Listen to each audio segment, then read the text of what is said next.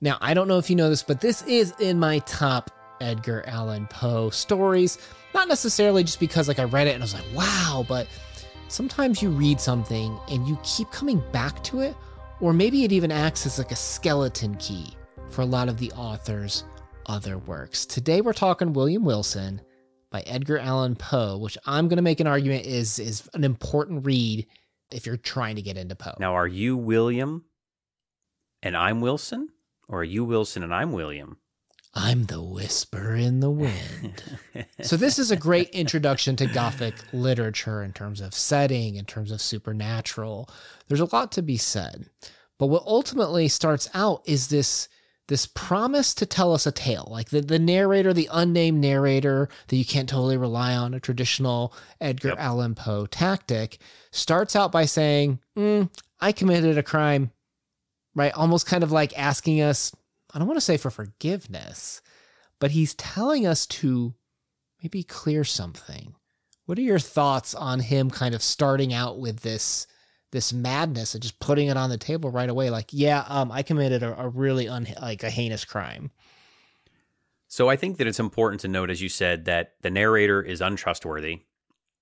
And then uh, not forgiveness but and i don't know if we're looking for empathy or apathy maybe almost like hey i did this thing but it, you shouldn't really care it's fine.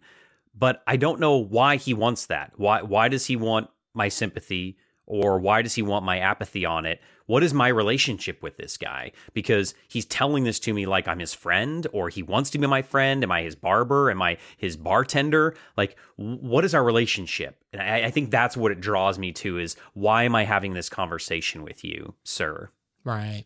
Right. It's almost like if you knew you were the last person to hear him before he went to the gallows, or if you knew that you were a friend kind of like almost like a cask of a amontillado where like he was getting away with it right? Like that that would tell us a lot you know to your point about the relationship. But all we really know is that you know when he's talking about his past he had a prison like upbringing. His school was draconian. You know he felt like he had to beat or win over his parents who were sometimes simple minded uh, he he's got like this distancing but victimizing feel for the way that he presents his past, right? And when he goes to school, that's what really kicks things off.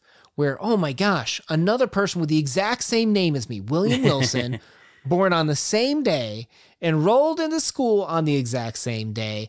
Like there's there's a lot of peculiarities here where like that doesn't happen too often and it seems a little strange.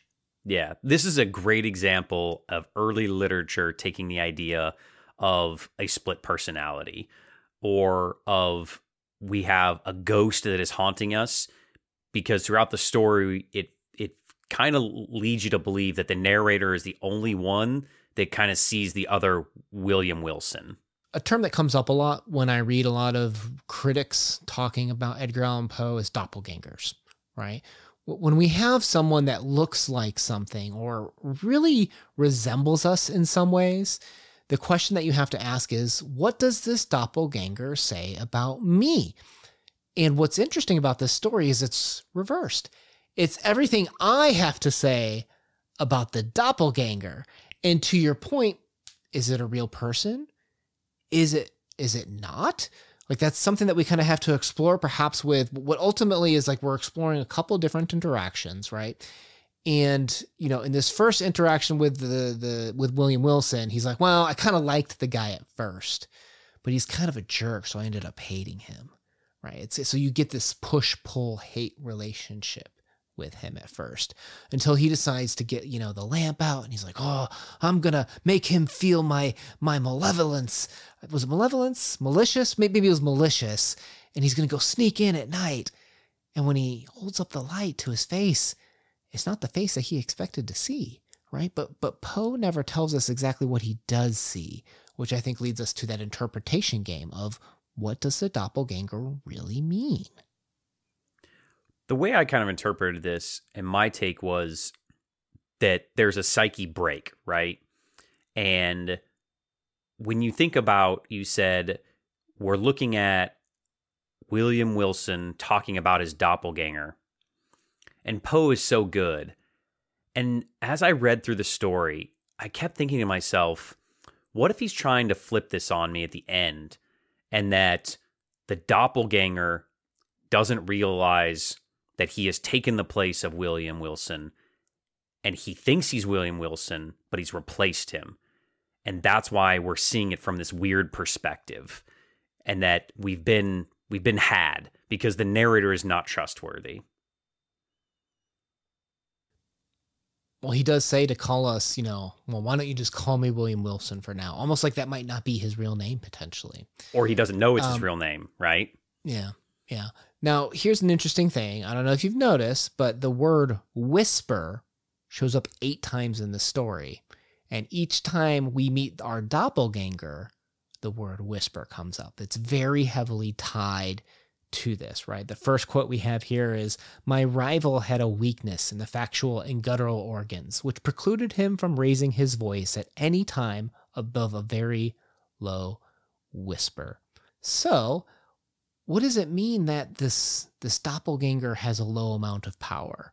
That he's not able to take into his control what he needs to in the context of kind of what you're talking about with this doppelganger is there also opportunity? So you said you know maybe he killed a doppelganger and took you know their, their personality. There's also kind of the uh, fight club interpretation of what if there aren't two william wilsons? What if this is just one person and it's split personality and he doesn't even realize he's dealing with the demons of that other personality sometimes?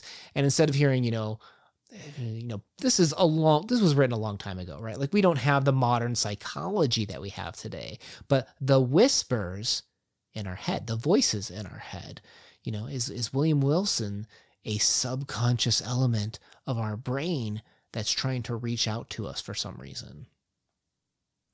I love the idea that that split personality or that it's the angel and demon and maybe there is no angel because when we look at every time the dopp- doppelganger arrives, William Wilson is usually doing something a little bit shady, right? Uh, a sin of some sort, gambling, adultery, etc.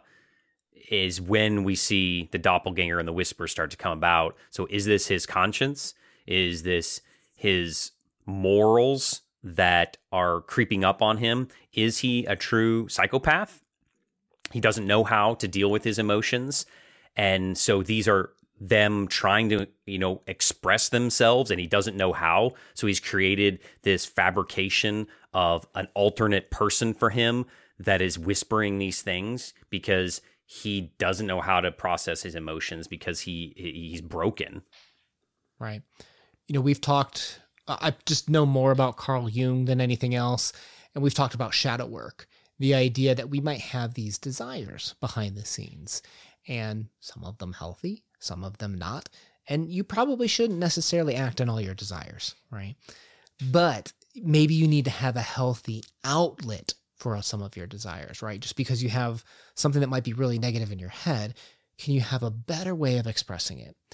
And you brought, I think you hit the nail on the head there, right? And in in this college, the next college, I think it was, there was the heavy drinking, wine had taken over his life. And then, then when he moved to the next one it was gambling right? Like like he was tricking everyone at gambling. He's just such a good gambler which i think most people can understand that there's there's a cheating. assumption that those are considered vices right? Yeah. And if we're thinking about this from like a subconscious perspective is there a way of interpreting this that william wilson might have done something that he's not telling us, the unreliable narrator, because it's not until like that stranger comes into the room and, and all the lights go out or the candles go out, sorry. And um, that's when he announces that he's a cheat, who he really is. Look inside his sleeve. And, and we as the reader weren't even told that by William Wilson that he was cheating, right? So what else is he keeping from us in his subconscious behind the scenes? And how is that subconscious maybe coming out? And is William Wilson a a way of, of how he's facing his guilt, his regret, maybe for some sins that he's done? We've talked a lot about split personality, and I think that a lot of time, you know, that's misconstrued, obviously, because of movies and whatnot. And when I think I think of split personality, I always think of just two, right? You know, a, an alpha and a beta personality. and it's done a lot of times to protect oneself. You know, you go through some traumatic experience and you can't handle it, so another personality takes over to uh, swallow the trauma that you yourself couldn't handle. But I think about as I read this story, what if there's three? Because split could be at any number. What if there's three William Wilsons? There's the true, there's the one we're talking to, and then there's the whisper. And I think that if you kind of think about it, there might be three the true William Wilson, the one that we're getting to talk to, which I think is kind of maybe more of a malevolent one, because the third one isn't necessarily entirely good intended intentions, but it's definitely more of a conscience than than anything that we see throughout the story. Do you think symbolic, physical, I guess it's up for in the air. You know, we went through the drinking era, we went through the gambling era, and then last we go to this uh, Neapolitan, I don't remember the name, the, the guy's party at the end, and he starts hitting on the guy's wife, right? He's trying to move on her. And that's when he feels someone on the shoulder and that darn whisper again, right? And that's when he goes into the other room and finally kills the doppelganger. Well, thinks he does because next thing he knows, he's looking at the mirror and the mirror's reflecting himself in a sense, right? How do we how do we interpret this in the grand scheme of things, right? Because do we have an actual body? It doesn't seem like it. It's a mirror. And at the same time, again, this is at a time of vice when he's coveting, you know, a neighbor's wife, if you will. And what he's essentially doing is is murdering some guilt, murdering some feelings, putting stuff down subconsciously. And in some way, do you think that maybe these these splits, you know, in Poe's time, are he's viewing it as a way of suppressing or blaming the external? Like, oh, it's not my fault. They they made me do that. This guy turned me in, and he's never accepting responsibility for his own actions. Definitely. This is my cheating, gambling personality, and it's his fault. This is my alcoholic personality. It's his fault. This was my adulterous personality. It's his fault. And I think that he finally comes to terms that he isn't a good person and, quote, murders these other personalities and gets a good look. And he finally judges himself for who he is or what he has become when he looks in the mirror and looks back and doesn't like it. And that's when i think that he quote murders or gets rid of those personalities to truly finally be who he is supposed to be. Mm-hmm. or or hide the guilt or hide the the the like when we create those um, defense mechanisms, right, in terms of reverting to childlike behavior or repression of terrible memories, it's to protect ourselves, right? And again, Poe is writing this well before we have a, a more modern understanding of it. And, and here's William Wilson almost kind of like murdering those memories, repressing them to almost like to to stabilize his core to be like you said who he he wants to be in a sense? Yeah i guess but did he actually kill them or did he finally just own up? Did, did is he finally judging himself that what he's done is wrong coming to terms of who he truly is? Eh, I know that as a middle-aged man i i finally look back and you know do i have regrets? No because it, it's where i am but i gotta face the fact of what I've done in my life has got me here, and I have to accept that. And I think it's really hard for some people, especially putting in the situations that William Wilson has been in. Well, you know, Poe, well documented struggle with alcoholism, uh, could potentially have been dealing with opium. He, he had a, a gambling thing at a point in time. Like he had an addictive personality, right? Uh, kind of like how we've talked about with the oval portrait, it's hard to let go of certain obsessions.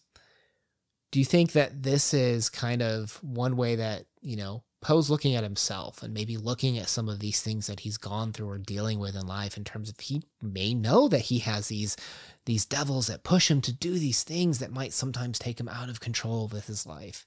Do you think this is him also kind of like supernaturally fantasizing, dealing with that that addictive personality and and how those devils push you behind the scenes and whether those are you the real you or whether you're a front for them before a time of accepted psychological problems and counseling and treatment, a lot of people turn to drugs and alcohol and other vices.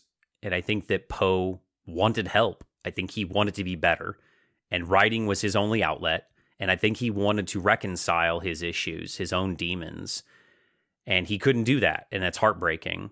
And I think that have he had help and somebody that understood in nowadays time and maybe medication, would we have gotten these amazing stories? Absolutely not. I think having the broken mind and he did gave us these, you know, which is a gift. But uh, yeah, definitely a cry for help of if if I could fix this, then maybe I can be a better person because I I, I want to believe that that's what he wanted. Does that character? Because this is speculation and purely just just for fun, right? Yeah. Does that character to author mouthpiece relationship remind you of anyone else that we've read? Yes.